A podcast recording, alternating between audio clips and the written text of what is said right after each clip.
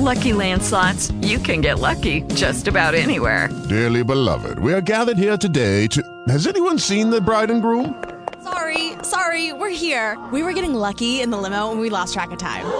No, Lucky Land Casino, with cash prizes that add up quicker than a guest registry. In that case, I pronounce you lucky. Play for free at LuckyLandSlots.com. Daily bonuses are waiting. No purchase necessary. Void where prohibited by law. 18 plus. Terms and conditions apply. See website for details.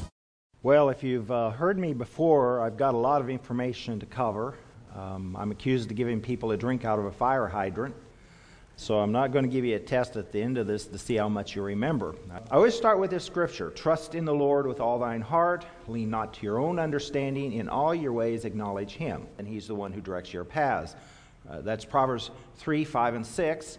And that is a particular way of thinking. And today I'm going to go through the difference of ways of thinking. Uh, first of all, trust in the Lord with all thine heart. Uh, Colossians 3 2, set your affection on things above.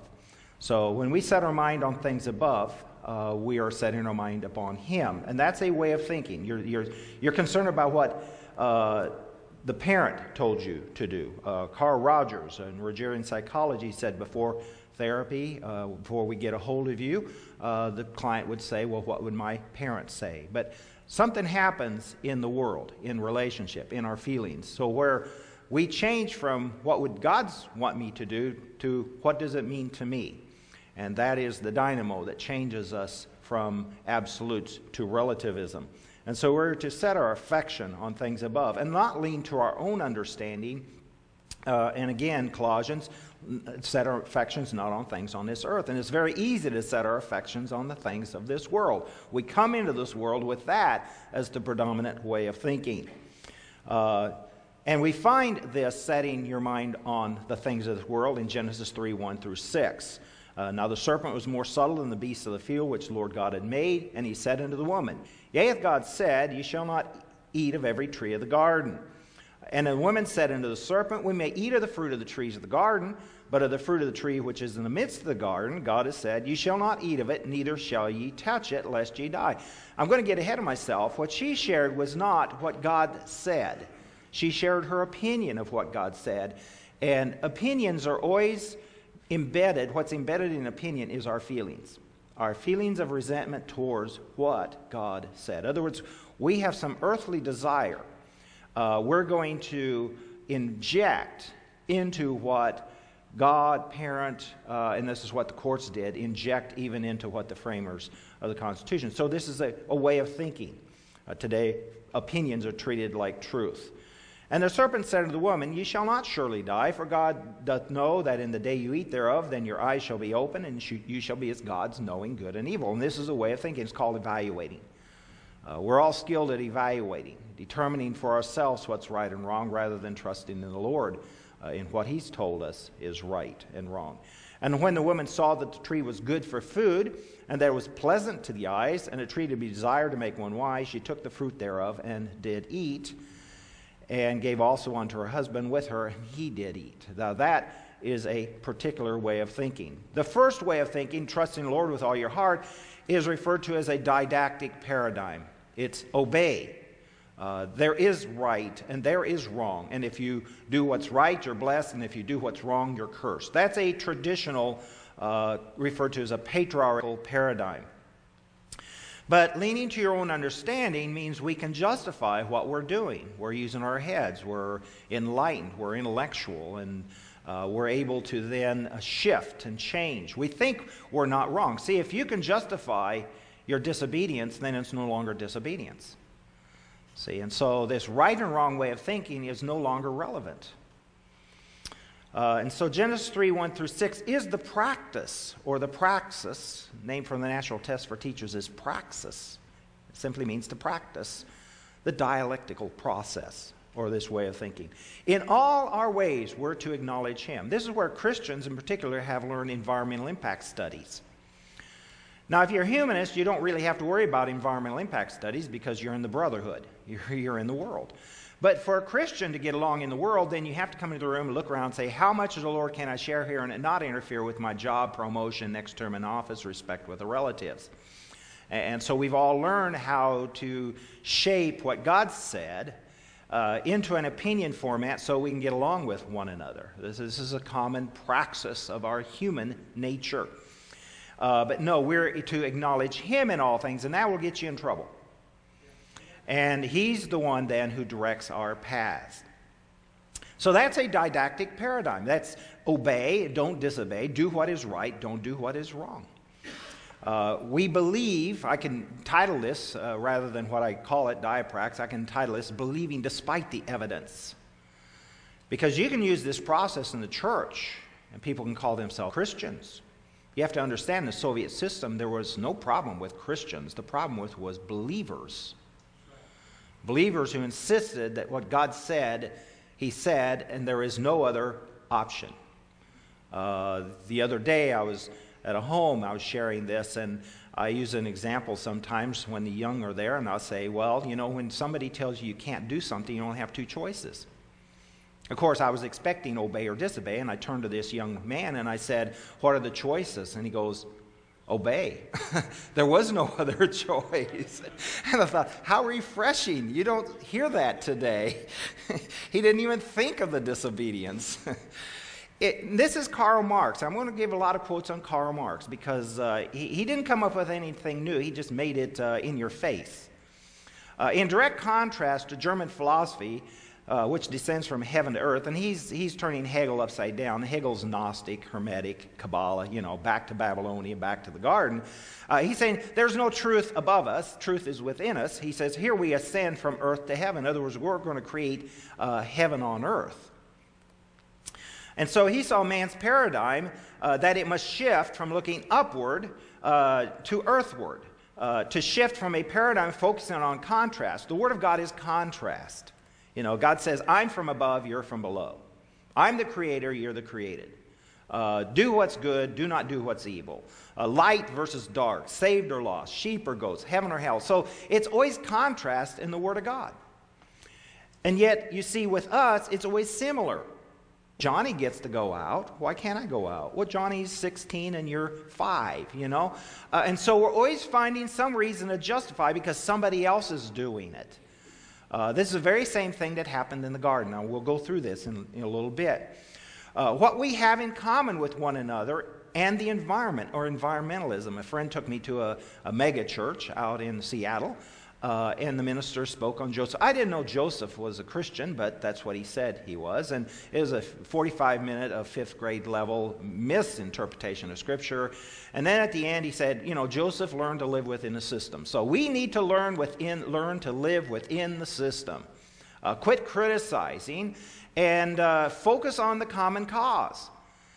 And I, I, I, was really frustrated, you know. I, I, actually, I was very upset because this was apostasy. You see, if you focus on the common cause, you know God has a definition for that? Reprobate. So you're holy, peculiar, sanctified, set apart, the called out ones. Why would you focus on the common cause? People who focus on the common cause, I came up with a new definition from that meeting. They're common causes. uh, they, they have sacrificed their soul for the village, for the collective. And your soul is precious to God on the day of judgment. The way you live before Him is He determine whether you're going to live forever or die forever. And so it's danger to focus on this common cause. Man's paradigm is a reversal of godly paradigm. Man's paradigm is good is turned into evil, and evil is turned into good. In other words, what we have in common becomes good. And anything that causes division is evil uh, where truth is treated as an opinion. So you can come in with the text, the Word of God, and share it in a Bible study, and all of a sudden you find out that you're going to be labeled negative and divisive, hateful, intolerant, prejudiced, maladjusted, lower thinker, aggressor, blocker, dominator, specialist, or splitter. All kinds of terms convince you that you need counseling, and that opinions are treated as truth. And so everything's turned around. Well, this process I call diaprax. Uh, it's simply two words the dialectical process and the Greek word praxis, which simply means to practice. In other words, we're going to practice the dialectical process. We're going to practice Genesis 3 1 through 6. This is the core, the foundation for humanism, socialism, communism, environmentalism, globalism, lots of isms. Uh, it's the evaluation of everything through human eyes. In other words, how I see it, and through human ears, uh, how I hear it, and through human reasoning, what I think about it. Uh, Carl Rogers, uh, famous uh, for Rogerian psychology. If you're in a counseling, you've taken his uh, material and ingested it to, to apply it. He said, Experience is for me the highest authority. Uh, Marx put it this way having eyes which are human eyes and ears that are human ears. See, God says having ears they cannot hear and eyes they cannot see. Well, why? Because we have humanized. Now, the word human is not found in the Word of God. Man is found in the Word of God. Hume is of the earth. And so, if we have to have human rights, then any, anyone who comes in with this is right and that is wrong, that interferes with what we all have in common, Hume, uh, is not to be recognized. Uh, they, maybe they shouldn't have children. Maybe they shouldn't be in any position of policy uh, in the community. So, in the dialectical process, the, it's a redefining of God's word through human eyes and human ears and human reasoning uh, and this is what I had learned when I went to college. I went to a Christian college to earn a teacher's degree. My mom taught in the public schools. Teaching's an honorable profession. I have teachers come to meetings all the time. And halfway through, usually they have some tears in their eyes because they realize they, all of a sudden somebody's putting some dots together why they're so miserable going through in service training. There's something wrong going on. Well, I knew something wrong, but you know, as a child who learned to obey authority, I just incorporated what the teachers taught me. And by my senior year, I was living in sin and rebellion. I had learned how to take God's word and redefine it, and we can do that so I could feel better about myself and be less offensive to others. I only had one verse left, and that was remember your first love. I couldn't get out of my life that love and joy and peace that I had with the Lord before I got involved in all this academia. So one evening I took the Word of God, put it on the side of a coffee table, and the books of my profession on the other side, and I sat, it took four hours, hard headed, I guess, uh, slow minded, whatever. It took me four hours to realize I couldn't bring the two together. Now, that didn't make any sense because my mom had faith and she taught. Why couldn't I bring my faith into the method I was trained in? But you see, she was t- uh, teaching at a time where she could have the Ten Commandments on the public schoolhouse walls. She could pray with her students in the public classroom. She could read scriptures to her students in the public classroom. In fact, the scriptures in the public textbooks. And she could spank her students. Now, when I went to college, that was all gone.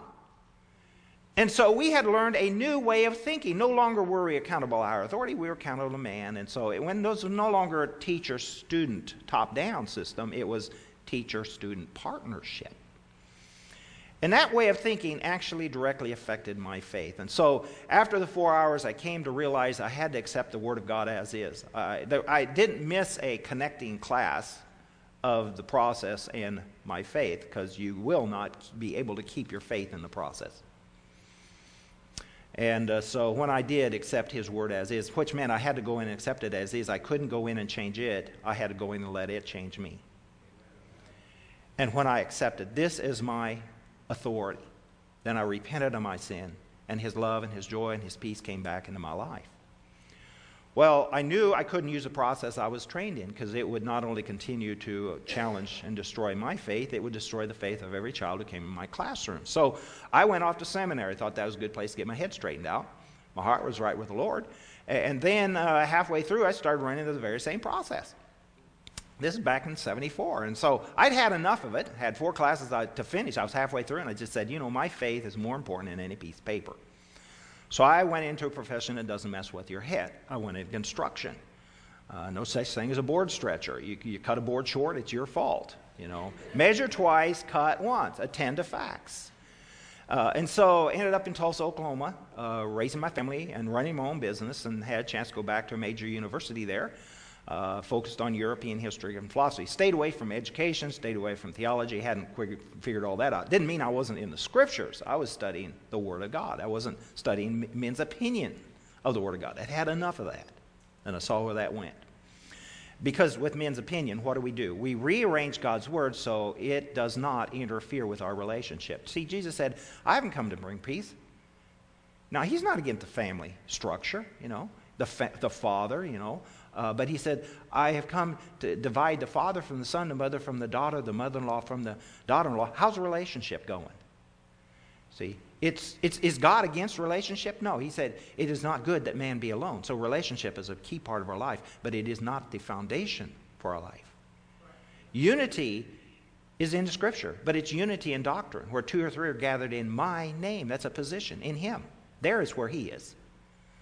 But when unity becomes the agenda, when our relationship with one another becomes the agenda, then we have to redefine Jesus, make him user friendly, non offensive, and readily adaptable to change. And, and that language is, well, how do you feel and what do you think instead of what do you know? My people are destroyed for lack of feeling and thinking skills. Is that what the scriptures say? You know, doing evaluation, impact studies? No. My people are destroyed for lack of knowing. How do you know? Because he said it. Do you believe what he said? Or do you have to reevaluate what he said in light of what it might do with the relationships you want to keep around you?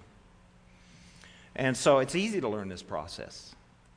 Uh, well, Adorno, a Marxist out of Berkeley, wrote a book called The Authoritarian Personality. He said the scientific study of ideology can only be made on the basis of theory. And what he's saying is that uh, true science has to be observable, repeatable. It's materialism. So any truth that you bring into the room, any the Word of God, you bring in it as is, then it has to be treated as an opinion. Uh, truth must be treated as an opinion. And if we can do that, we can all get along. But if you insist that the Word of God is, like God said, I am that I am, and you're not moving for anybody, uh, then there's a problem with you. You're intolerant. You see the word tolerance, you hear about it? The word tolerance isn't showing up on the day of judgment. God is not tolerant. There isn't a law of nature that's tolerant. Jump out of a plane at 20,000 feet and find out how tolerant patient or gravity is. Now, as long as you're falling, patience, God is patient, and so is gravity. Uh, you can have your opinions all you want. You can go, I feel and I think and I feel and I think. Eventually, you hit an object, and at that moment, your opinion doesn't count. See, it's the truth that sets you free. Now, I have friends, now that we're in a dialectical world, they have learned the truth sets you free. The truth is liberating. It'll liberate you from promotion, next term in office, respect with your relatives, uh, good grades. Because the agenda of the world today is to practice lying, and you come in and you speak the truth, and even, you know, you're supposed to do it in love, and you do it in love, and then people still don't get it. They consider you hateful. Uh, because they can accept your opinions of the truth with your feelings, but they can't expect, accept the truth. We want truth, but not that much truth.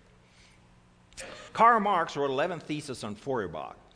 Uh, this is the most popular one. Even if you study contemporary American education, you'll end up on this quote. In fact, all our candidates are running on this quote. The philosophers all interpret the world in different ways.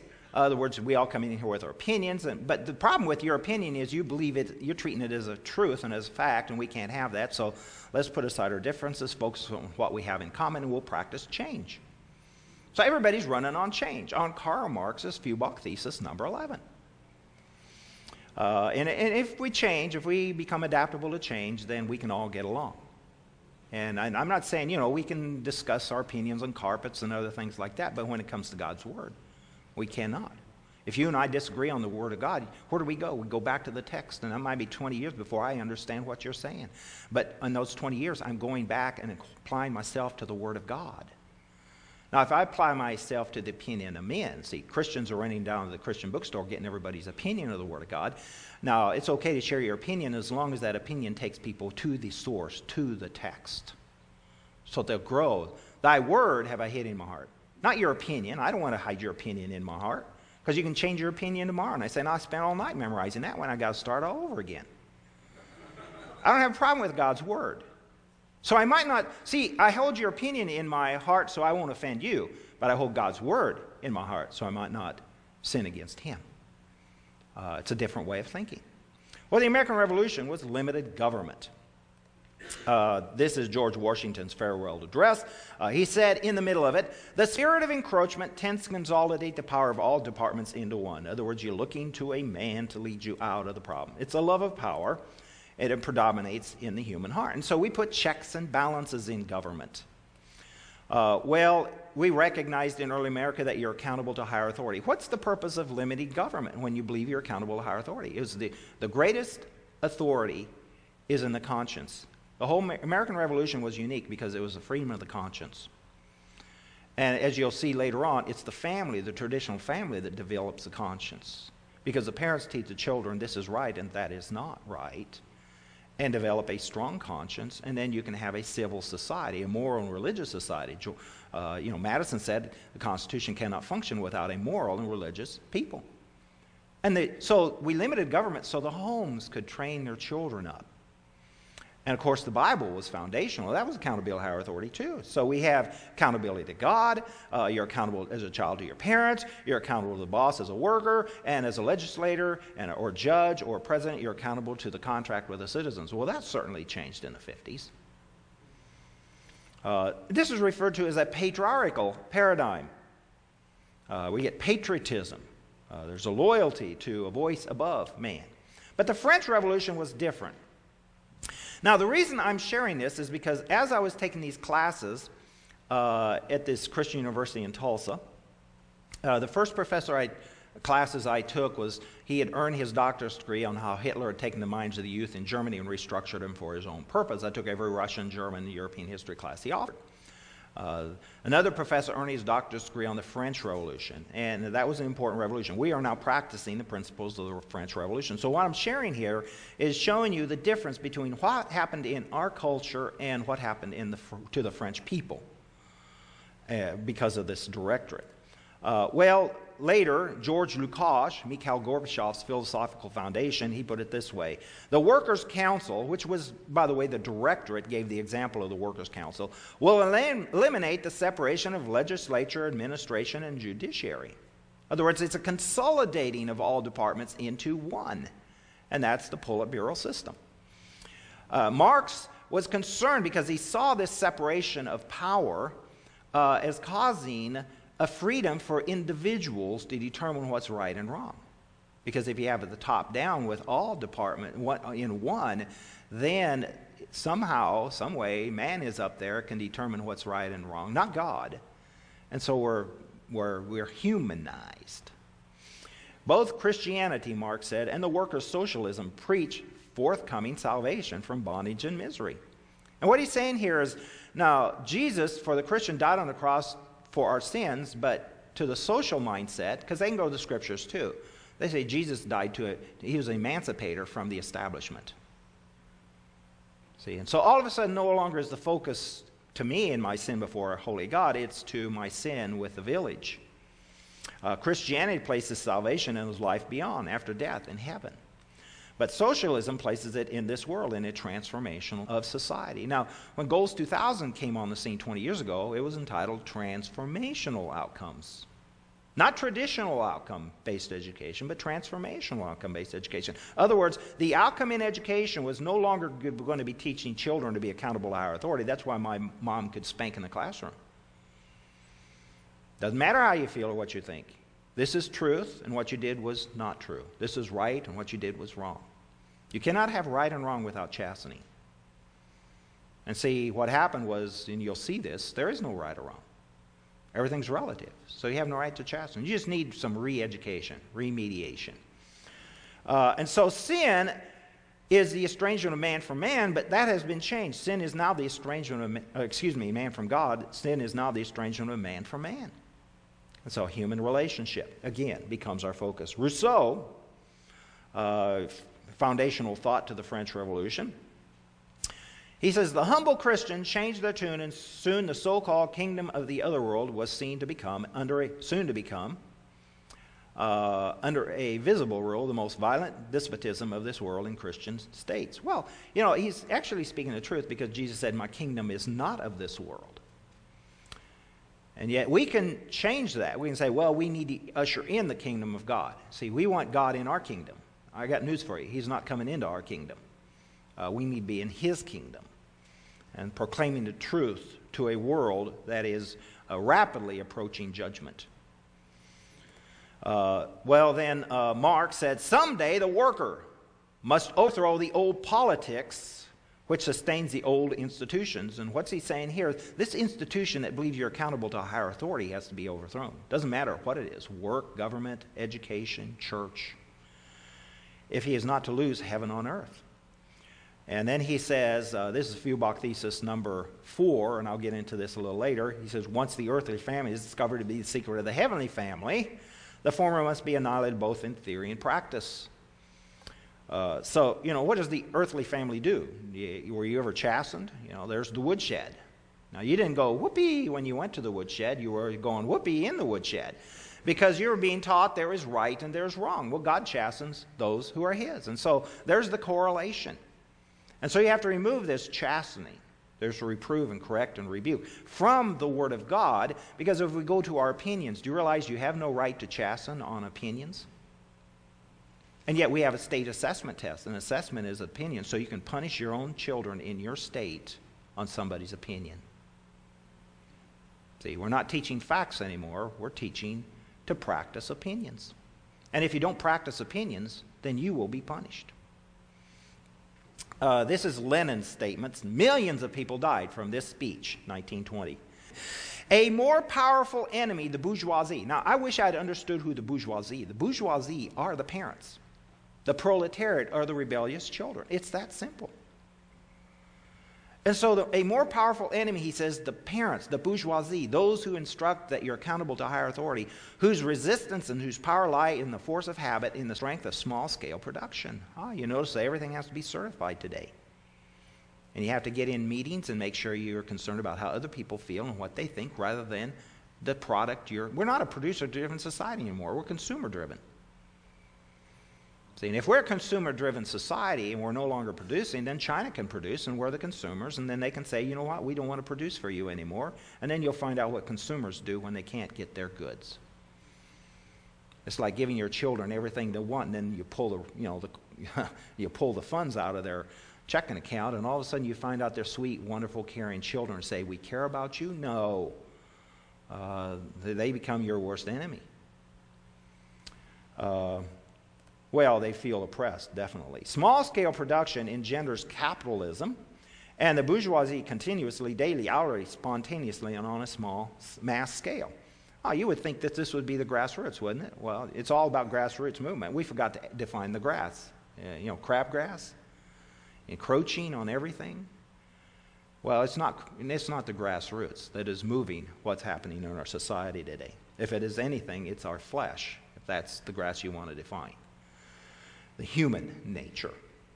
The, the peasantry constantly regenerates the bourgeoisie in positively every sphere of activity in life. In other words, that traditional home is producing children who think they're accountable to higher authority, and they go out and they tell everybody else they are accountable to higher authority, and no longer are accountable to man. Gigantic, he says this is a gigantic problem of re education. In other words, we've got to re educate a whole society. By the way, the word re education is synonymous to brainwashing. I have to wash from your brain the effect of the old education. So you don't think about it anymore. So you don't practice it anymore. Eradication, eradicating their bourgeoisie habits and tradition. Eradication is a pretty powerful word. Until small scale economy and small commodity production have entirely disappeared. The bourgeoisie atmosphere will hamper proletariat work, both the children's work, the rebellious revolutionary mind, both outside and within the working class movement. We must learn how to eradicate all bourgeoisie habits, all parental habits, all of the habits God gives you. You're accountable to higher authority, customs and traditions everywhere. So, the public private partnership, heard about that? Concerning environmental and social issues is the Soviet. Now, I happened to take a law class under John Whitehead. He's argued cases before the Supreme Court. He insisted that we go to the source. I'm giving you just a little bit. I have 2,800 slides, so we won't even come close to that today. Uh, but he said, go to the source. And so we read 1,600 pages of Supreme Court decisions. We studied how our courts move from accountability to higher authority to accountability to man. Uh, they went to the social psychologists, got the zeitgeist, the pulse of the nation, uh, with polls and surveys. Uh, even the church has embraced this. You know, we have a new Bible that says, Go ye therefore and take polls and surveys. Uh, no longer preach and teach because it's no longer an issue of right and wrong, it's an issue of opinions. And so the courts moved away from what the framers' intent was to uh, what they, their, their opinions were. And uh, so, as I took that class, very important to understand where we had moved from, what the courts were doing in the 50s and 60s, and then the last class I took at that university was from a professor who earned his doctor's degree. Uh, out of Harvard, I'd had several do that, but his was unique that he'd earned it in communist Yugoslavia. I had a chance to study the Soviet form of government, Tito's form, unique amongst all the other satellite countries, studied the Politburo system. So when I saw Ghost 2000 come on the scene, I watched TV for a couple of weeks and started talking to it. I don't know if you ever talked to your TV. I kept saying, we can't be this stupid. I knew what the Soviet system was, and I was staring at it. Is, is not the American public aware of what? I mean, we fought the Soviet system. Don't we know what we were fighting? No. You go to the Encyclopedia Britannica, you will not find a clear definition of the Soviet. Why would I explain what I'm doing to you when I'm trying to deceive you? You can't even go to the dictionary and find a clear definition of the Soviet. The Soviet is the public private partnership. And especially when you talk about social issues, it's the community family partnership. Any institution that comes in to help your home, eh, the dad's to rule, He's the, he's the head of the home, and somebody comes in and says, You know what? We need to get the dad to dialogue with the children. And when you focus on the children, you just destroyed dad's office. You can't do it. Now, the social engineers knew that. And then they said, Well, you know what? We need to dialogue and build relationship. And then the church got on board. And so now we're ashamed of the Word of God because God has told us how we are to uh, function in our homes. And so once the community comes in, forces a partnership in the home and the community, then human relationship becomes the agenda, and that is a Soviet. Well, so we move from accountability to author- higher authority to accountability to man, and that's the brotherhood. See, we have inalienable rights, unalienable rights. No man can put a lien on those rights. So those rights didn't come from man, they came from a higher authority. So we've moved from inalienable rights to human rights. And what are human rights? Lust of the flesh, lust of the eyes, and the pride of life, that which is of the world. So if you come in and you say to those who want to practice lust of the flesh, lust of the eyes, and pride of life, you're wrong and God is right, then you are the one who's causing dissension.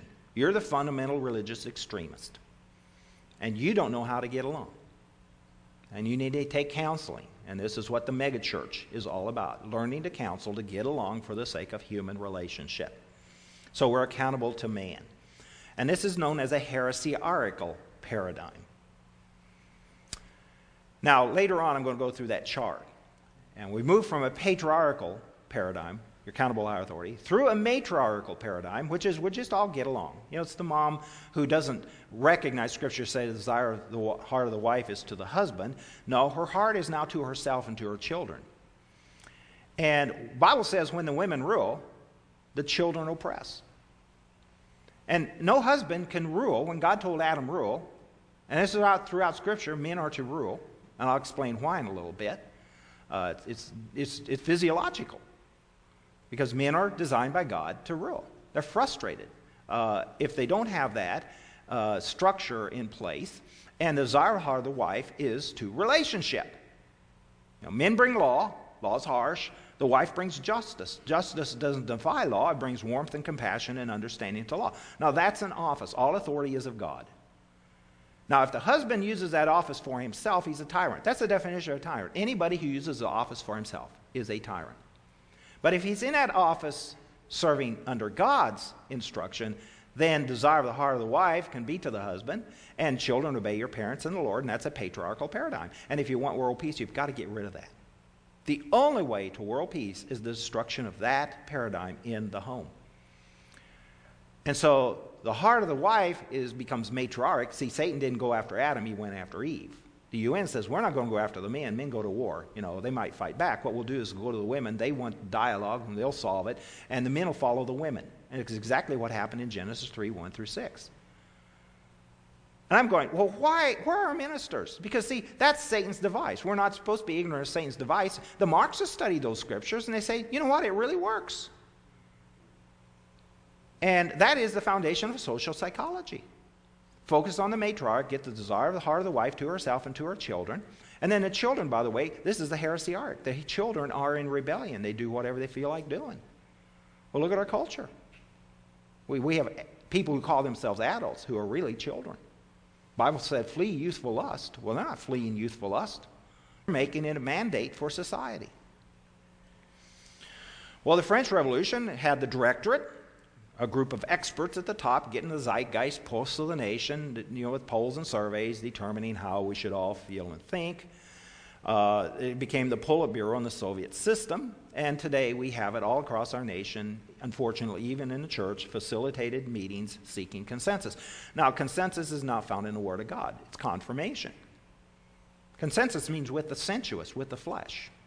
How are you going to build a church on the flesh?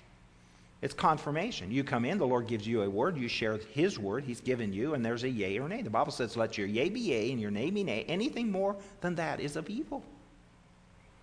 See, God's not opinion. And when He speaks to you, it's not an opinion. You know, on the day of Pentecost, they didn't share the word of God as an opinion because people's response was, What must we do? But now today it's Again, how you feel, what do you think? Well, the dialectical process rejects God's definition of man. You can't come into rooms today and define man this way. Uh, man is not good. He does not will to do good, and his passions are not okay. Uh, that's very biblical. And that is a way of thinking, it's a didactic way of thinking. Uh, only God is good.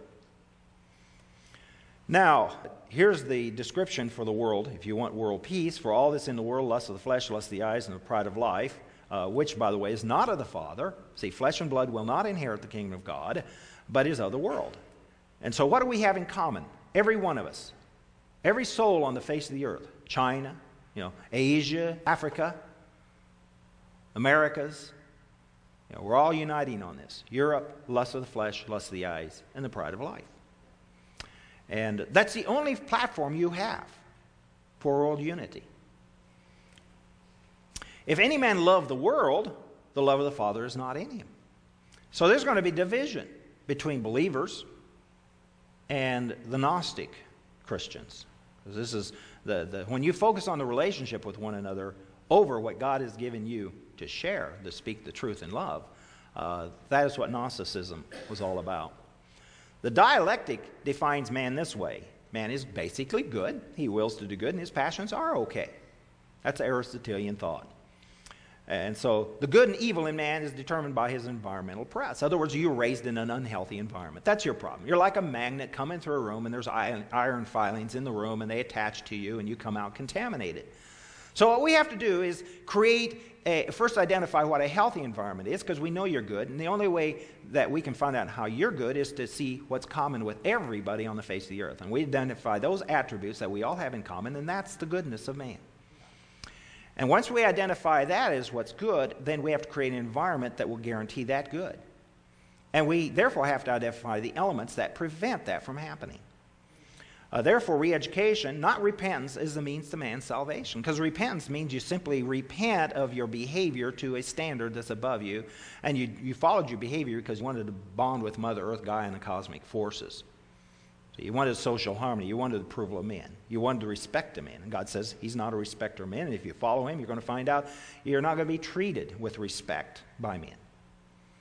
Bismarck said he didn't understand Hegel, but he knew how to use him. Ridicule, ridicule, ridicule. In other words, ridicule anybody who comes into the room says this is right and that that is not.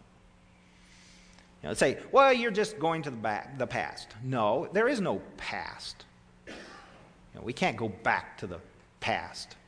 You know, so that's the same road. We're all on the same road. And I'm just saying, no, we're not on the same road. There are two roads. There's the right road and the wrong road.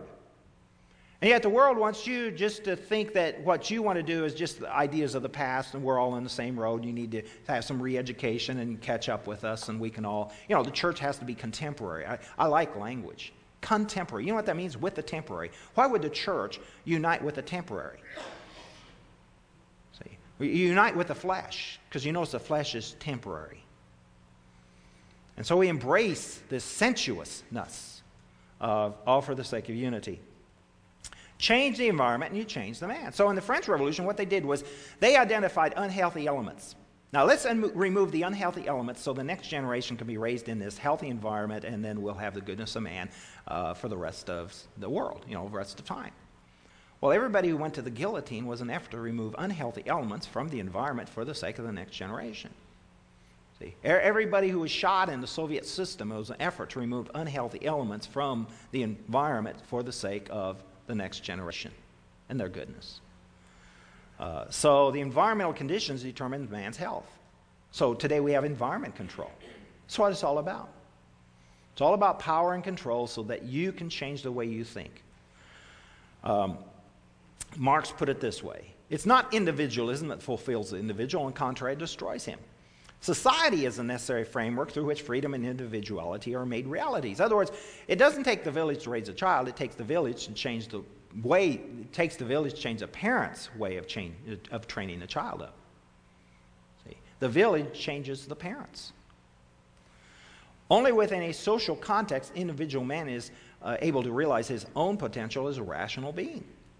Now, later, Max Horkheimer, a Marxist, member of the Frankfurt School, uh, he writes Protestantism is the strongest force in the extension of cold rational individualism. So you have to get rid of that Protestant work ethic. Doing your best to the glory of God.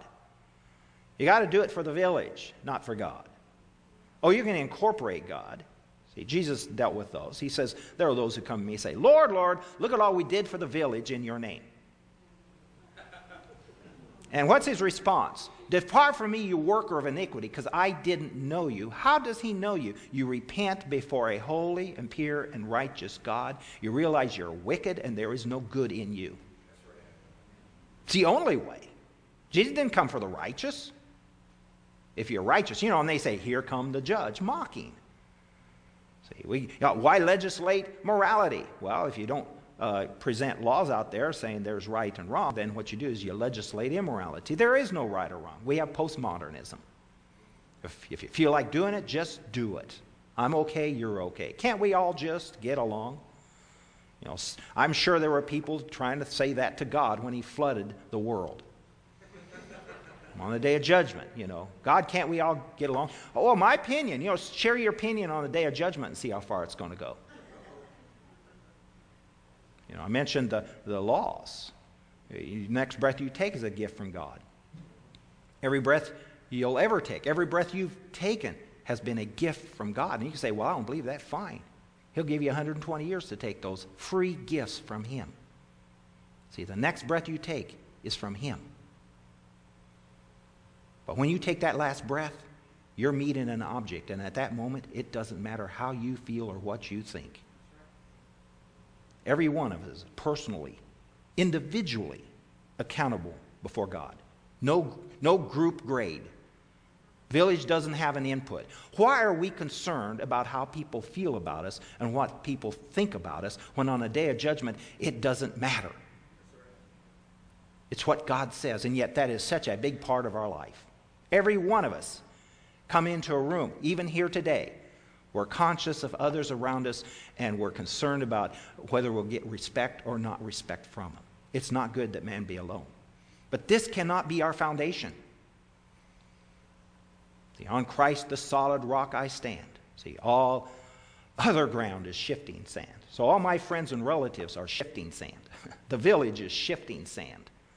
Uh, even the fellowship in the church is shifting sand. He's the rock. And so we reprove and correct and rebuke one another in love from Him. Because he, God knows how to do it in love. If we do it, it's out of hate. Because we don't like the way you're behaving. You know, I don't like the way you're behaving, so I just want something out of this relationship for me. It's selfish. So of what God desires. So, so they had to get rid of this uh, top down way of thinking, even in the church.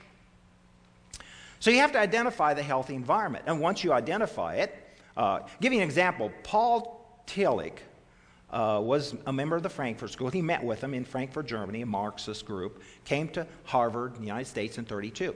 Leonard Wheat, who uh, one author says he's an atheist, even if he's an atheist, he did a pretty good work on his book, uh, the, Paul Tillich's Dialectic Humanism, unmasking the God above God. In other words, we're God, and so some people think there's a God above us. No, we got to get rid of that way of thinking. And Tillich Uh, this author says, is telling those Christians who can hear that they can accept humanism without relinquishing Christianity if they will accept man as a true meaning of God. Ever been in a Bible study where you have many translations, interpretations, and the person's up there with a book called an extrapolation. In other words, he's picking and choosing the so called interp- translations, a lot of them are interpretations, which are opinions. And so that causes confusion in the room because you come in and you say, well, here's what my verse is. Uh, King James says, Thy will be done on earth as it is in heaven. You know, and I share that, and then somebody else has a message, and they say, As above, so below.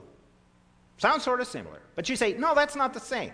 As a, thy will be done on earth as it is in heaven is totally different than as above, so below. You don't know why. Just something is telling you. Discernment doesn't give you the answer. Discernment says something's wrong here. And you keep insisting before long, everybody in the room's mad at you. Can't we all get along? You're causing dissension. You're causing division in the fellowship. Well, Rick Warren, you know, his Purpose Driven Life book, uh, he has that in there. As above, so below. Now, he has a doctor's degree from Fuller. He knows what he's doing. Spent half a year on the book. Worked with Peter Drucker, who passed away a few years ago. Uh, Peter Drucker, who was defending homosexuality up to the day he died, major speech in Europe 2004. That's good company to keep on, and, and then to develop material for the church. Well, he uses as above, so below. In his book, uh, Purpose Driven Life, that's a verse from the Satanist Bible. So discernment will tell you something's wrong, but you, all you can say is, well, something's wrong here, and everybody looks at you and says, what's wrong with you? No, it's not his book that's wrong. It's you, you who are wrong because you're not focusing on relationship. It's all trickery. It seduces you to put aside seeking the truth for the sake of the relationship. You don't have enough time. We don't have enough time to look at the scriptures to find out exactly what the Word of God says. Besides, you know, there's everybody's opinion of it. And so, you, you, so then it goes to the language of I feel and I think. He says humanism asserts that the test of human conduct must be found in human experience. Concern for man replaces concern about pleasing God. In other words, we're concerned about the unity. God's not against unity, but it's in Him. Humanism ele- elevates man to the rank of God, that God is man, mankind, humanity. Salvation is a symbol, a symbol of becoming ultimately concerned about humanity. Salvation is the eternal present. In other words, we're concerned about the here and now. The answer to man's predicament lies in the realization by individual man that all men are essentially one and that one is God. So we find what we have all in common. We all have our opinions. If I can find that one opinion we can all agree on, then I have the group hug. We come to a consensus and we practice the worship of men, an orgiastic Dionysian moment, and we call it, uh, you know, group fellowship. It's not koinonia, by the way, it's an altered state of koinonia. It's an illusion, but it feels good. This self realization is a return to union. Potential becomes actual. Now, the word potential, there is no potential of you and me before God. What, what have you got to contribute to God? See, the best that you do today, the very best you do, is a filthy rag before a holy and pure and righteous God. Now, what are you going to give Him? Nothing. So there's no potential. But, oh, you do have potential with Satan. He's just waiting for you to bond with the flesh and go with the world. To set your mind on things on the earth and on on things above. So man knows about God, this is Hegel, only insofar as God knows about himself in man. In other words, God is discovering himself as we discover ourselves. Uh, this, is, this is the theology. I was in seminary and went through this garbage, you know. Get me out of here. And, uh, but that's because, see, you have to be exposed to all the opinions of the world. And, well, that's really going to build your faith, isn't it? We're really not sure whether this person's right or that person's right. And, you know, we'll get all the information and then you can decide for yourself. And we're not going to the text to make that decision. We can, and Engels, uh, Frederick Engels says, uh, Marx's friend, we lay claim to the meaning of history. History, by the way, is being rewritten. But we see in history not the revelation of God, but of man and only of man. And then for those who like Carl Rogers, Rogerian psychology, I spoke at conferences with Dr. William Coulson. He co authored books with Carl Rogers. Uh, well, Rogers writes in On Becoming a Person, very popular book if, you, if you're into you know, psychology and all that. He says, Neither the Bible nor the prophets, neither the revelations of God nor man can take precedence over my own direct experience. Uh, John Dewey said, God is, God is a source of corruption in individuals. In other words, God corrupts you because he teaches you there's right and wrong, and you don't know, you can't get along with others in the community.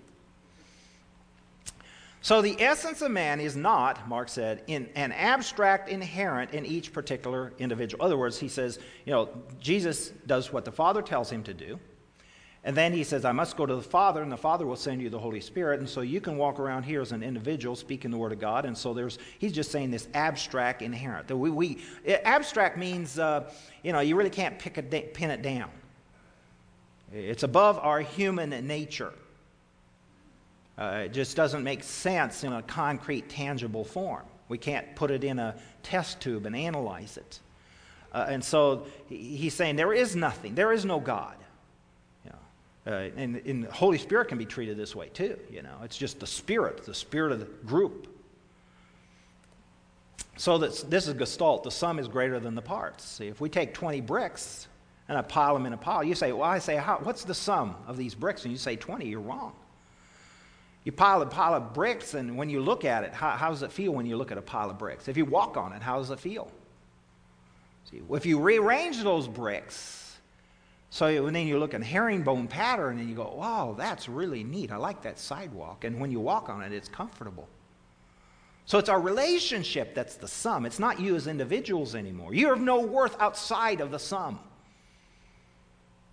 See? And this is the Catholic Church. See, you have to be a part of the group to have identity. And God says, no, you can. Luther was approached, and said, Are you the only right and the rest of Europe wrong? You know what his answer was? Yes. that's, that's Protestantism is confrontation. it's not that you want to go out and argue. It's that when, when wickedness or unrighteousness comes before you, you say that's wicked and that's unrighteous. By the way, I love you and God loves you.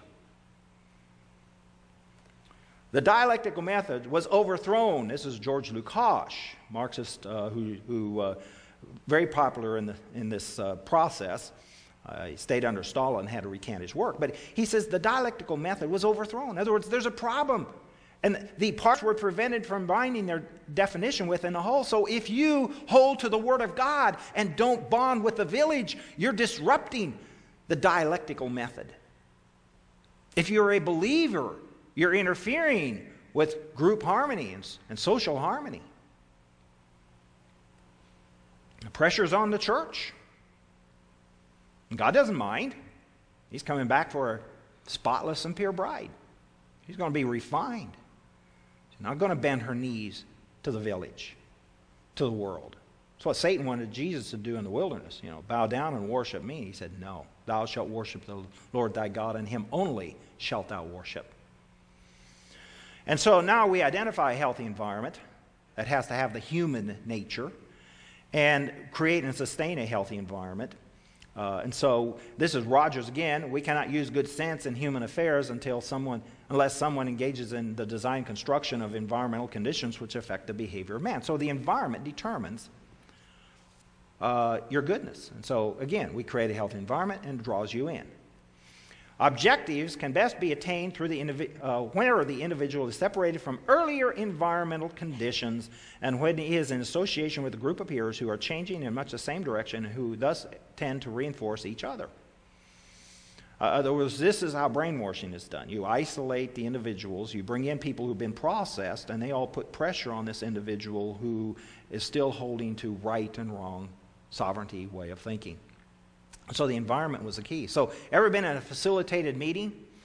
Striving to a consensus, the role of the facilitator is to neutralize people who come in and say right, wrong, black, white. And so, in a, in a traditional setting with Robert's Rules of Order in the civic world, uh, it gives you 10 minutes to persuade others that your position is right. Uh, if a bridge was washed out, I'd say, I'd ask you, do you know? The answers are in the questions. So listen to the way I throw the question out. Uh, who in here knows how to fix a bridge? You might be the only one, nobody else does, and we spend the rest of the meeting talking to you because we're interested in facts and truth. And then we get to the budget, and then everybody else can participate.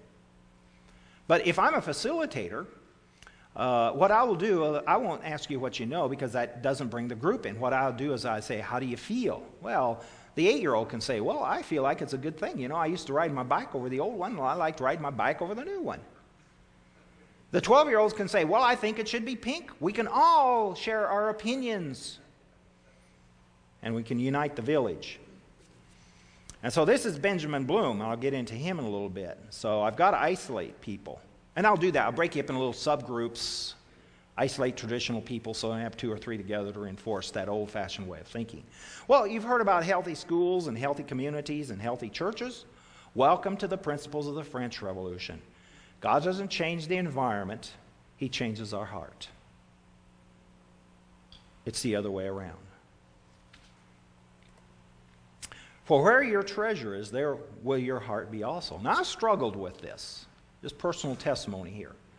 Now, before I started out on this trip, we're, we were on the road probably, uh, we're home three months out of the year. And we put in a garden.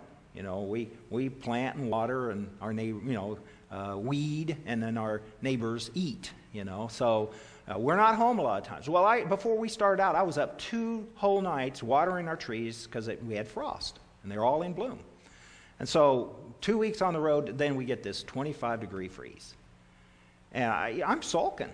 Man, you, you, you, spend time, you know, and you're just only once out of eight years we'll get fruit, and this, this year was another gone year, you know, and they look so good, you know, just covered with blooms.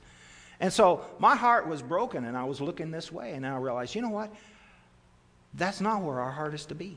That's not our treasure. This world is not our treasure. Where, we, where our heart, where our mind is, is where our treasure is. When God comes into that room, your treasure room, is He going to find the world in there?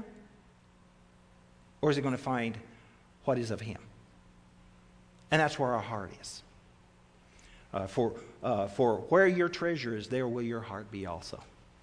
And Paul explains it this way for, and I'm getting to the process. I'm just laying, you know, and the problem with sharing scripture is that you've heard it so often you start to doze out. You know, I've, I've heard this before. But this is foundational to understanding what's happened to our culture. For I delight in the law of God after the inward man. But I see another law in my members, warring against the law of my mind, and bring me into captivity of the law of sin which is in my members. So there's two laws going on in me. Now, the first one, somebody has to teach me. The other one, I come with. We all come with the law of the flesh. Every child, you notice, has the law of the flesh. You ever stopped a two year old from doing what he wanted to do? You know, his face turns beet red, and thank God he's not big enough to get a gun because he would kill you. Serious. See, he would, he would murder, and he wouldn't even call it murder. You're just, you know, you're just in his way. And that's the flesh. That's the law of the flesh. But he says, with the mind. And mind, I love the law of God. Somebody has to teach you the law of God. Somebody has to get the flesh under control for you to hear the law of God. Oh, wretched man, he says, that I am. Who shall deliver me from this body of death? So I'm carrying a body of death in me that wants to bond with the creation. See, you ever have to drag yourself out of bed? See, self loves the sleep, self loves the pleasure of this world. And you say, No, I got responsibilities. I'm accountable, I'm responsible.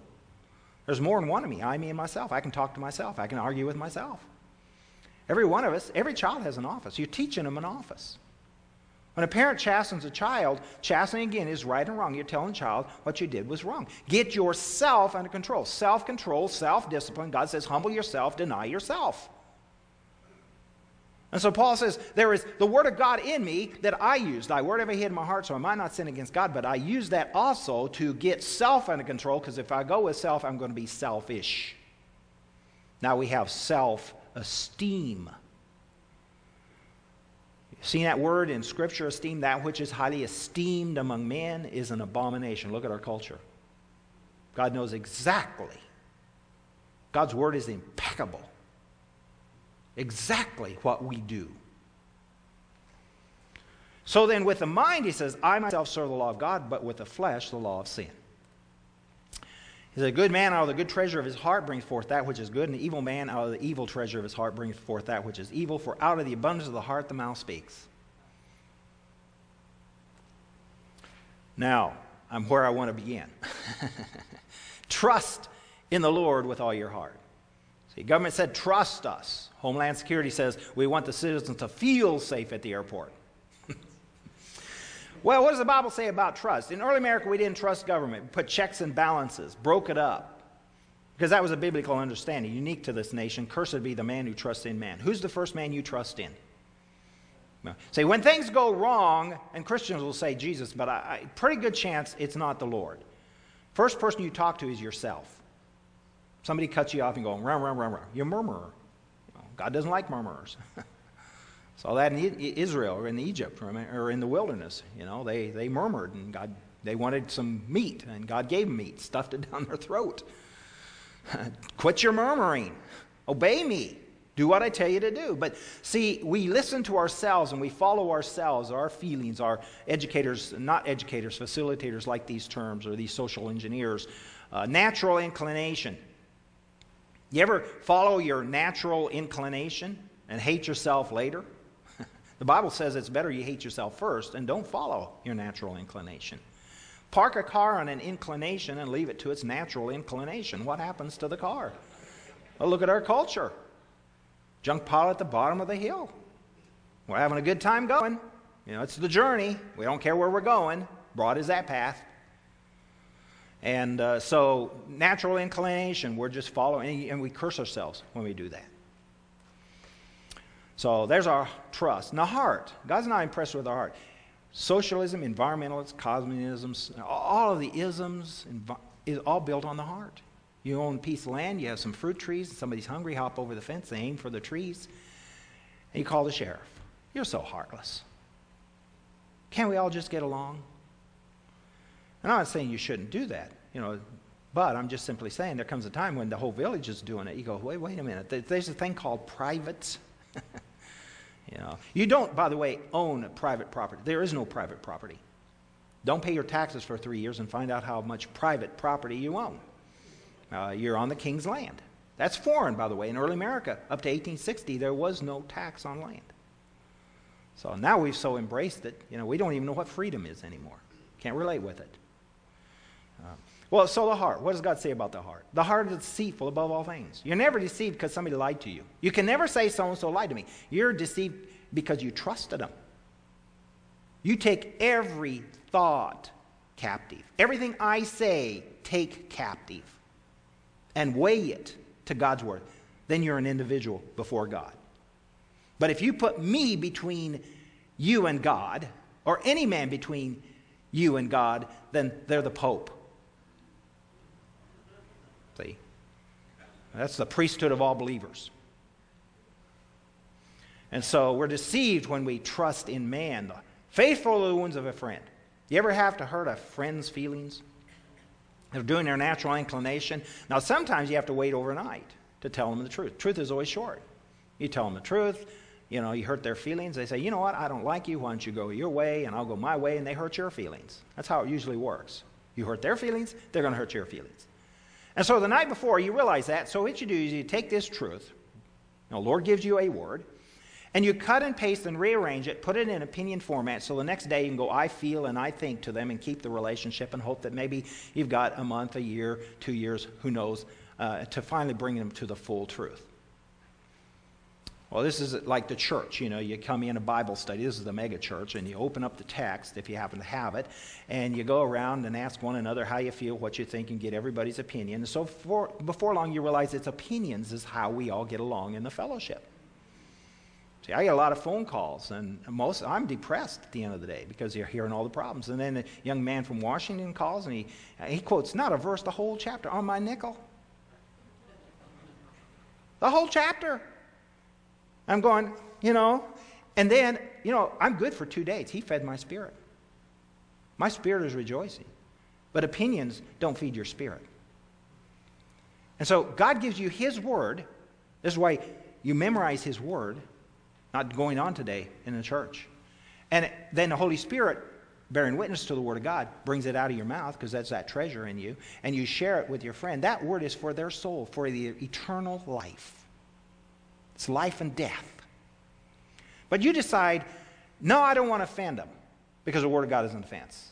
Because I want that relationship.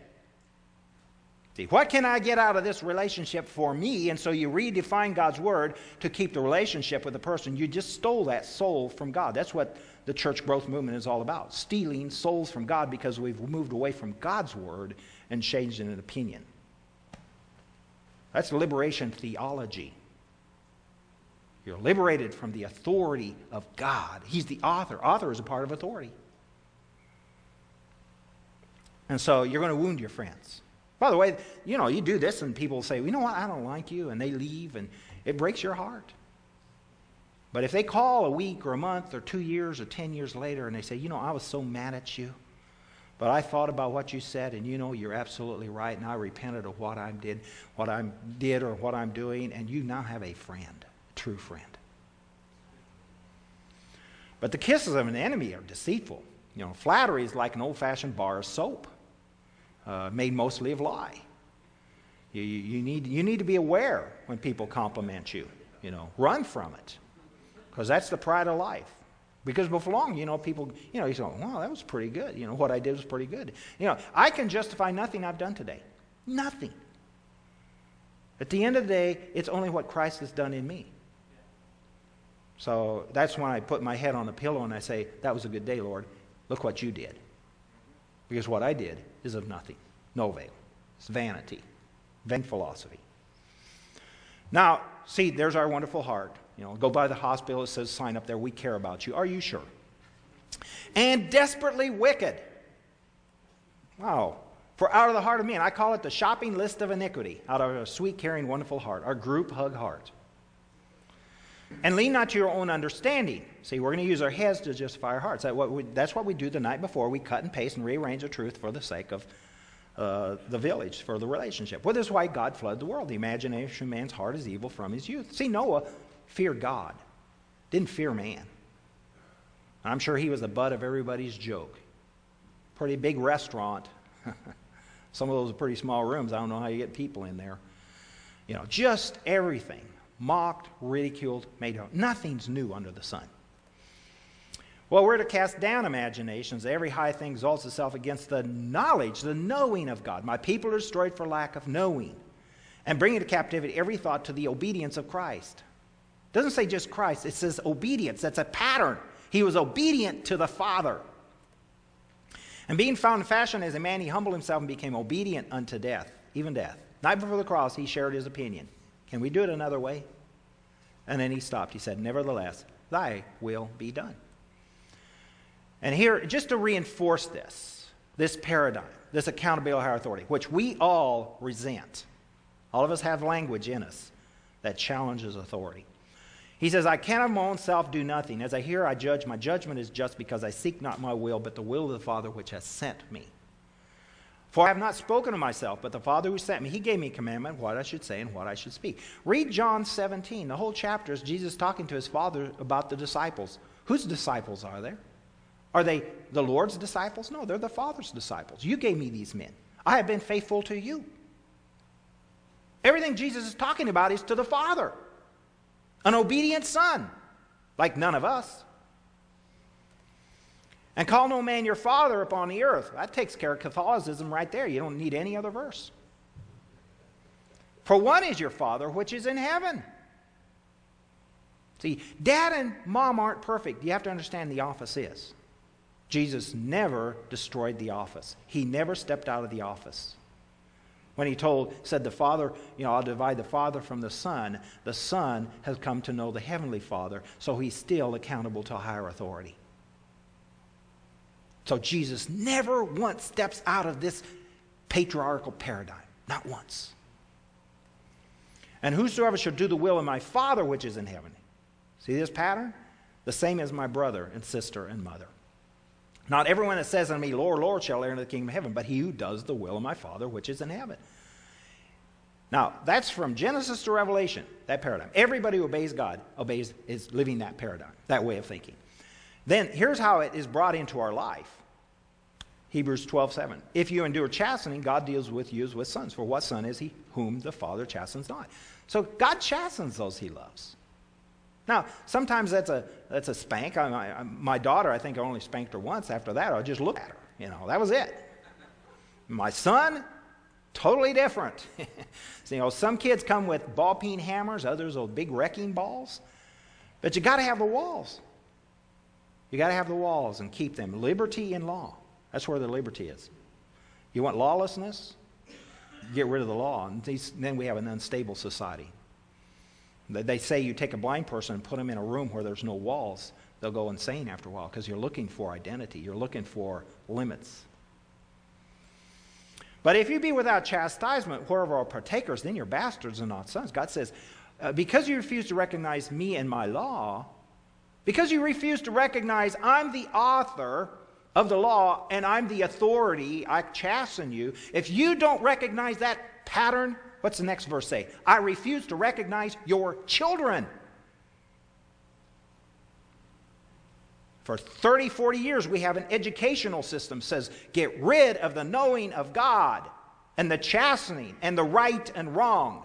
And God is looking at this nation say, I don't even know your children. I refuse to recognize them.